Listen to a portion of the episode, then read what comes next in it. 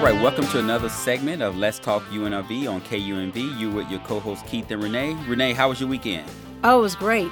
So this past weekend, I went to San Diego, beautiful city if you've not visited, and I got on the jet ski. Now, Renee, you know we're Facebook friends, right? So I saw some of those pictures you posted. it was awesome, and so if you have not done it, I would strongly encourage you to give it a try. I think the family would enjoy it. Yes, I know San Diego's on our to-do list soon for the summer. Mm-hmm. Uh, this past weekend, I actually went home to visit my mom and Oh. my dad during, you know, so I hadn't seen them since the pandemic, and I took the boys with me because it was spring Mm-hmm. Break, so they got to hang out, you know, in rural Missouri, and you know, my twelve-year-old got to drive the car for the first time. So you know, Oh, so he's oh, addicted. So he's correlated driving the car to being in the country in Missouri, right? so he's like, "Well, Dad, when are we going back? When are we going back? When are we going back?" And then the five-year-old, he got to drive the riding lawnmower. So now he Oh. thinks he's a proficient driver too. So I, I just created some problems on my hands. but you know, I, I really enjoyed overall just this great weather. You know, we Absolutely. It seemed like we turned the corner, and I want to just enjoy this. 75 to 85 degree weather until that 95 to 100 degree. Once it hits it hits. But you know i'm really excited about this segment today. You know we we we hear a lot of conversations around the deferred action for childhood arrivals which is mm. short for daca or means daca.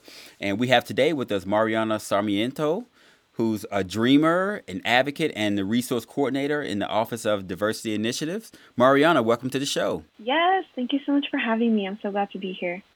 well briefly could you share just a little bit about sort of what what you're currently doing in the space of a resource coordinator as it relates to maybe the DACA population.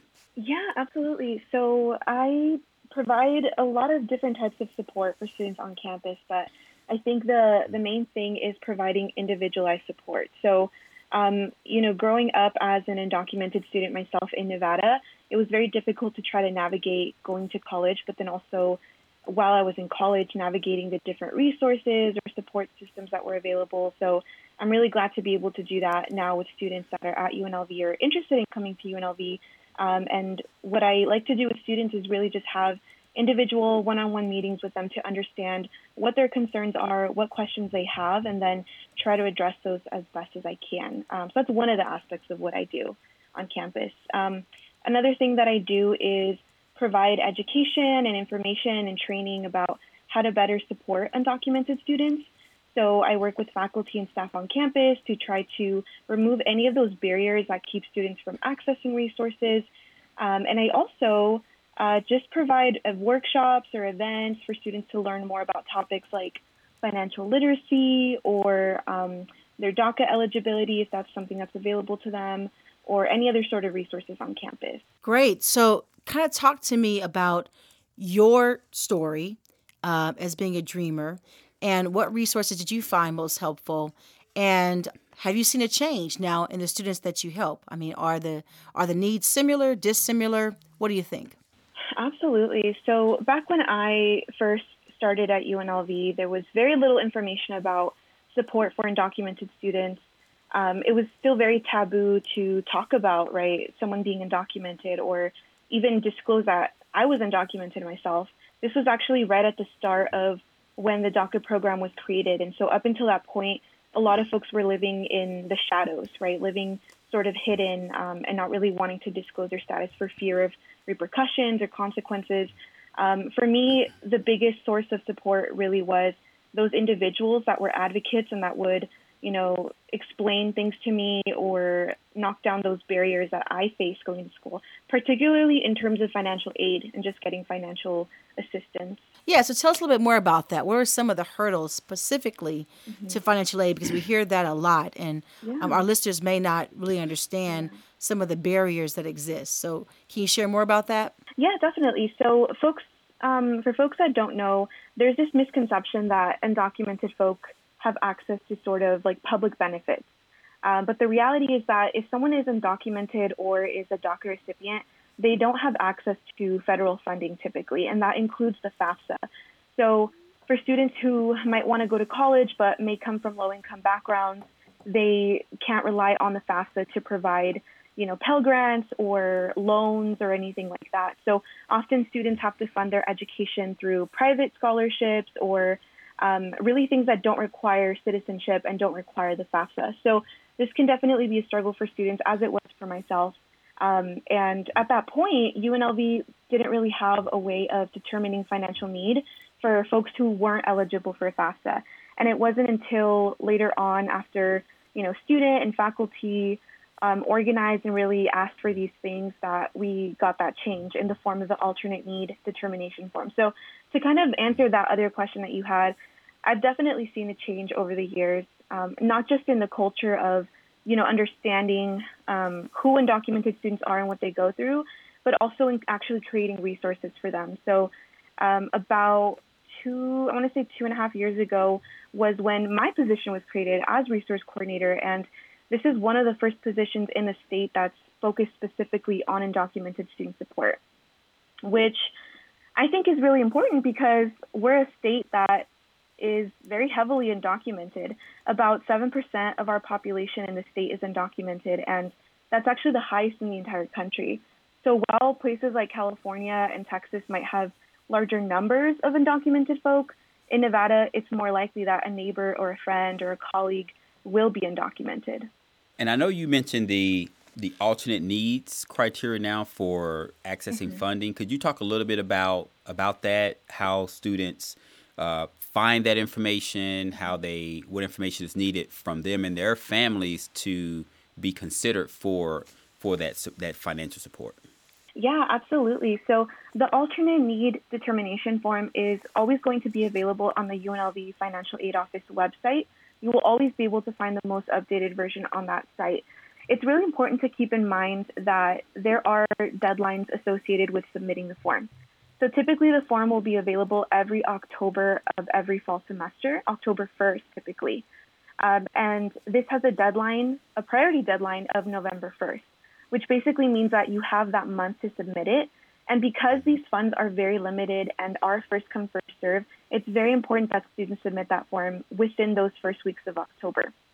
They can, if they, you know, for some reason miss that priority deadline, they can still submit the form. And I absolutely encourage students to submit it anyway. Um, it's just that there will be definitely less chances of them getting assistance if they submit it after that November 1st deadline. And so, another thing to keep in mind with the form is that the assistance is available for the upcoming year. So, say for example, I want to start at UNLV or get assistance for the fall 22, 20, uh, 2022 semester, I would have to make sure that I submit the form in the fall of 2021. So, that's really important. And then as far as the actual form itself, um, there are different steps to it. So first is really just filling out um, your name and entry and information like that. But the bigger part of the form is actually submitting um, or going online to a different website to calculate what your financial need is. And it's really important that students read all the instructions very clearly and submit all parts of that form, which includes taking screenshots of the um, the family contribution calculator. So once they have all of that information together in terms of like the screenshots and the form itself, then they would submit it to financial aid, and that's how they um, would um, get that assistance. So you mentioned this uh, notion of living in the shadows. How did you mm-hmm. come to grips that you didn't want to live in the shadows anymore? And then how do you now take that mm-hmm. to now support the students that you're now serving? Yeah, absolutely. So it's it's a very personal decision to disclose your immigration status and you know, I never I never tell students right like, you know, you have to do this or you have to do that because it's a very very personal decision and people might choose to stay quiet about their status for different reasons, whether they're afraid of, you know, repercussions or somebody outing their status to whether it's ICE or somebody else, right? We we don't really know what what people go through, and so I never want to tell folks, oh, you should share your status, right? Again, that is a very personal decision, but I think for me personally, um, I I felt courage because I had DACA, and I think DACA makes a big difference because I do have some kind of protection from deportation and I do have work authorization. So, in a sense, I feel more protected. And I know that oftentimes for the people that do choose to come out of the shadows, it's because they have DACA or they have some kind of protection. So I think for me, um, my journey really started as a student activist and really meeting other undocumented uh, students like myself and really deciding that I wanted to share my story because I felt it was important to um, for others to understand what our struggles were and what the barriers were that we were going through to even just survive, much less graduate from UNLV. So um, I realized that there were risks involved with me disclosing my status, but I I chose to um, to accept those anyway because I felt that it was more important for me personally to to share that so other people understood. Could you talk a little bit about your work on the Student Support Network and the Faculty Task Force related to this effort? Yeah, of course. So, um, one of the organizations on campus, one of our registered student orgs on campus is called the Undocu Network. The Undocu Network is an org that we started a few years ago, and um, it was really focused on providing a network of support for other students and also just bringing in allies um, to support immigrant communities. I'm now the advisor for the org, um, and I'm super glad to know that students are still putting together workshops and information sessions for other students to take advantage of. Um, and in terms of the, the faculty task force on campus, um, this is called the Undocu Task Force, and it's just a group of different faculty, staff, and students from across campus. And we join, uh, we get together every month to really talk about what some policy issues are that we're seeing right now in immigration, any updates, any resources that we have, um, and then just really identifying any barriers that we're seeing coming up um, for students. So I'm sure in this group you talked about how to navigate COVID, particularly for uh, this population. Uh, perhaps share some of those uh, resources and ways that you navigated COVID for uh, DACA students. So I think that when I think about COVID and this pandemic and how it's impacted folk, I really do feel that in a lot of ways, undocumented folk um, have been left out, right, of a lot of these conversations, and and that really does lead to underutilized resources for a lot of our our communities. So one of the biggest things with COVID was um, federal funding and federal relief for immigrant communities. So those stimulus checks that were available um, for folks to to use, right, um, are not necessarily completely available to undocumented communities. So someone is eligible for a stimulus check as long as they have a social security number and they um, complete their taxes. And so, with that being said, DACA recipients are eligible for stimulus checks. And I often get those questions from students themselves about that. So, if anyone's listening and you're a DACA recipient, you can absolutely get a stimulus check. However, if someone is undocumented and files taxes with an ITIN or doesn't have a social, unfortunately, they're not eligible to receive stimulus checks at this time. But at the same time, we do have other sources of emergency assistance available on campus. So it's really, really important that you reach out and look into those. Another big issue with the pandemic has been access to um, vaccinations. So there's again also this misconception that people need to have health insurance or need to have a social to access vaccines, and that's not the case. Um, and that's the case in any state, including Nevada. So if you are living in Nevada and you want to get a vaccine um, and you sign up, you can definitely either leave the social security number option blank or enter zeros.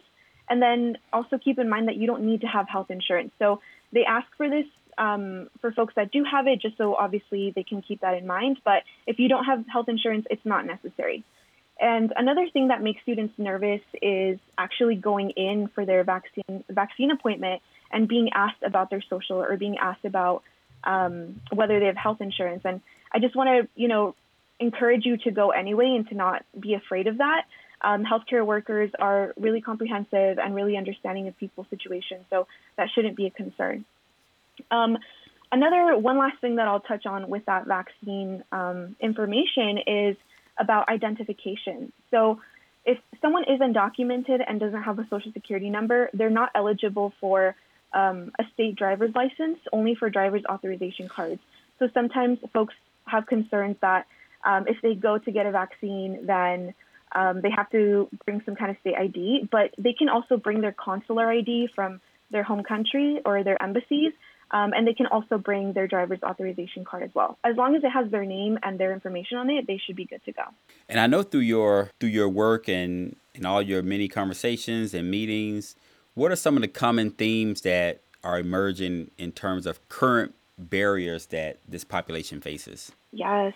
So, apart from those financial barriers, um, there are also barriers in just actually, honestly, I think the financial barrier is a really big thing. So, I want to touch on that a little bit more. So, there are key differences between DACA and undocumented students that folks might not always understand. So, someone who is DACA mentored or has DACA, Deferred Action for Childhood Arrivals, can legally work. They have work authorization to work in virtually any job that they want to.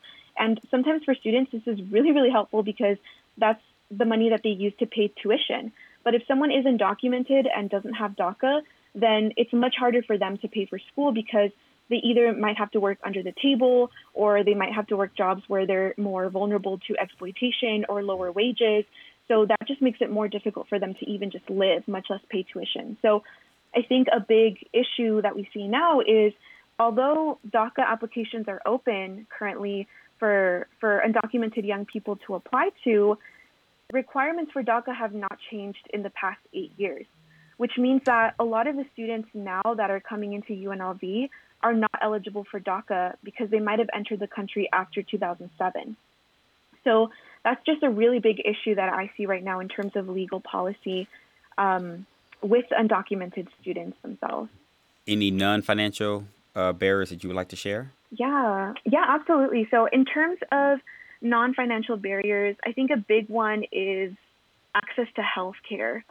Um, if someone is undocumented, they don't have access to the Affordable Care Act or subsidies from the federal government. And so, oftentimes, what will happen is undocumented folk either have to get health insurance through their employer or through the private um, market. And so they have to just shop around and find insurance, which, um, you know, can be much more expensive than, than insurance that's subsidized by the government. So um, that's often a barrier to getting access or getting checkups or dental care or anything like that. So one thing that I always like to tell students about is um, about what are called federally qualified health centers.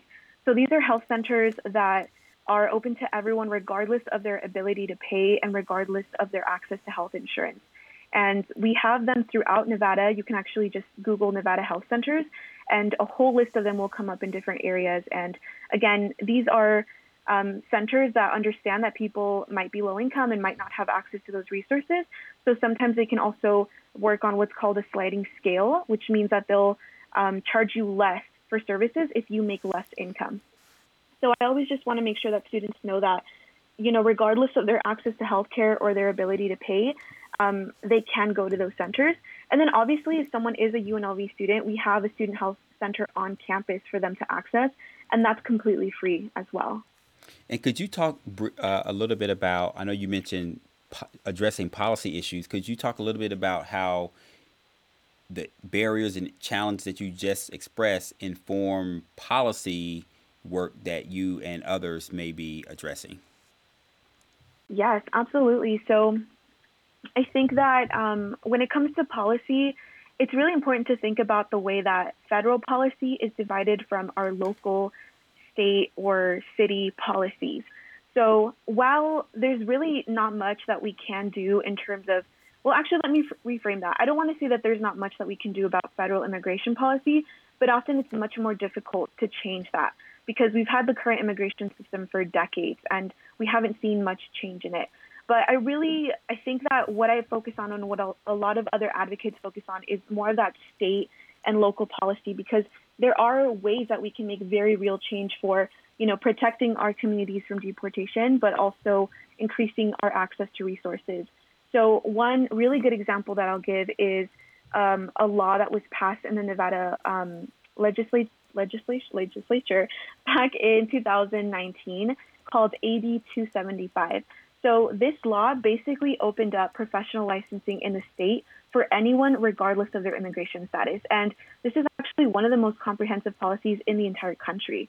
So I'll give you like a quick example of what this looks like. So say somebody um, wants to go to um, beauty school, right? And they want to work and eventually open up their own shop previously they needed to have a social security number to be licensed to to do that.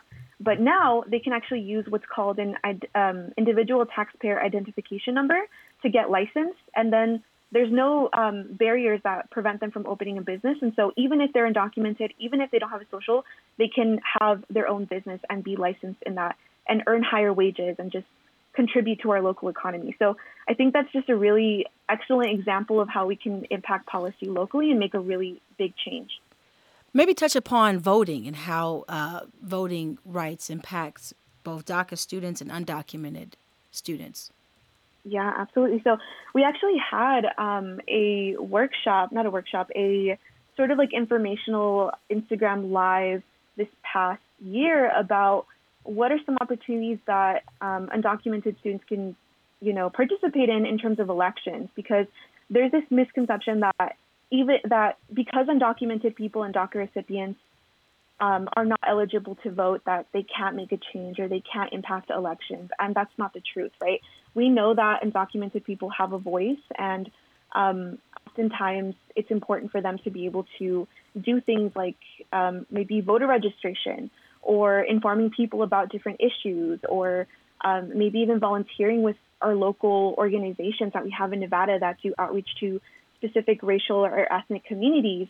So um, I always, you know, just want to make sure that people know that undocumented people are not powerless, right? They very much have power, and um, they do have the potential to impact elections as well. Mariana, could you talk a little bit about the the work between your office and EFFERS and the UNLV Immigration Clinic? Yes. Oh my goodness. So the UNLV Immigration Clinic is so amazing, and they do so many things. Um, I work very closely with them. I think particularly in referring students to them. So oftentimes people don't know that the Immigration Clinic um, has free legal immigration services for students and their families as well. So as long as someone is a CSN or UNLV student or a family member of a student or a staff member, they can get access to their legal immigration services, which includes things like DACA forms or DACA renewals or um, marriage visas or even just screening to see if there is potentially a way for them to adjust their immigration status. So one of the big things that I do with them is refer students over to them and vice versa um, in case a particular student has other resource needs besides legal needs. And then um, the immigration clinic also works with us in terms of doing workshops and events. So right now we have a consistent Instagram live that we do every two weeks where we sit down with Michael Shamoon, who is their immigration attorney there, and we talk about any immigration updates that we see in terms of DACA or um, maybe even international students or anything else really that comes up. And we also just talk about any upcoming resources as well. So we collaborate with them in a lot of different ways. Um, and they're a really amazing campus that I encourage you all to follow on social media as well.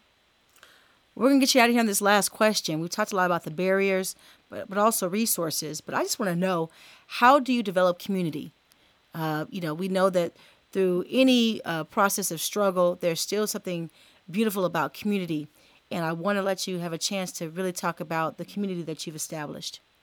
Yes, absolutely. So I am so proud of this community that we have in Nevada, but also at UNLV for undocumented students. Um, I think it really comes from knowing that the people that you disclose your status to are going to honor that and are not going to, you know, share that information with other people um, but also that we take care of each other in terms of just sharing opportunities or resources or or even trying to find answers to things that we don't have answers to, right? Um, so I think even in that, like maybe I don't have the answer right now, you know, but but I will try to find that answer. And I think that's the case for not just staff, but also for peers and friends and you know colleagues and other people. It really just starts with wanting to help and wanting to to ask those questions.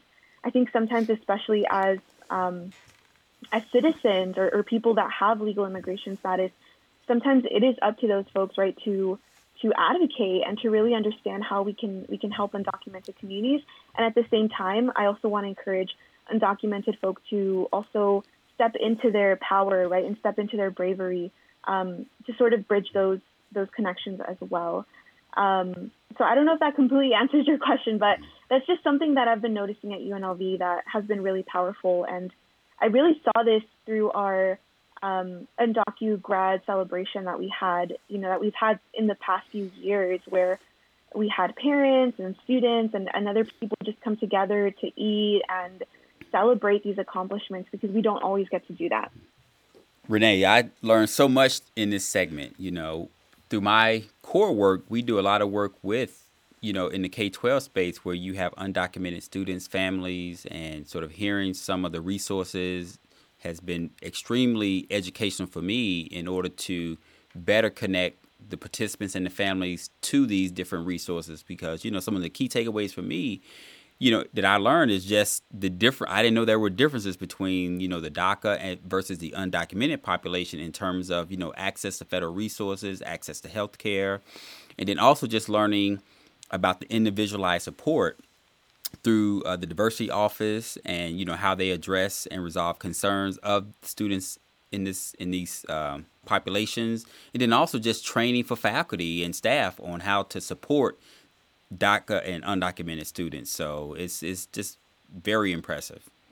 Yeah, and my takeaway is the robust advocacy that's in place uh, through UNLV, beginning with someone like Mariana, the immigration clinic, the forms and and the resources and the uh, emergency assistance that's available, uh, as well as uh, the community that yes. is here that we're still celebrating uh, in spite of uh, the barriers. Um, and so it was just so pleasant to hear that this robust resources um, are are in place, uh, and particularly for a minority serving institution, mm-hmm. that it'd be befitting for us to have such resources um, available. So I look forward to hearing more about this uh, organization, the work that Mariana is doing, and again, so glad to have these uh, support services in place. And you know, just Mariana, thank you for your courage in you know coming out of the shadows and having these lived experiences that you can leverage as you know as you said becoming sort of the first professional position to really within the state to really work on issues that that impact this population. So so thank you for that and and we look forward to hearing more about what you're doing through through your position and how we can better be better partners to support the success of this population. Absolutely. I wanted to ask so all the resources that you described are they are there links posted on the ODI website, or where could where can those are all those links available on the whatever, wherever the university's resources are for the for these students?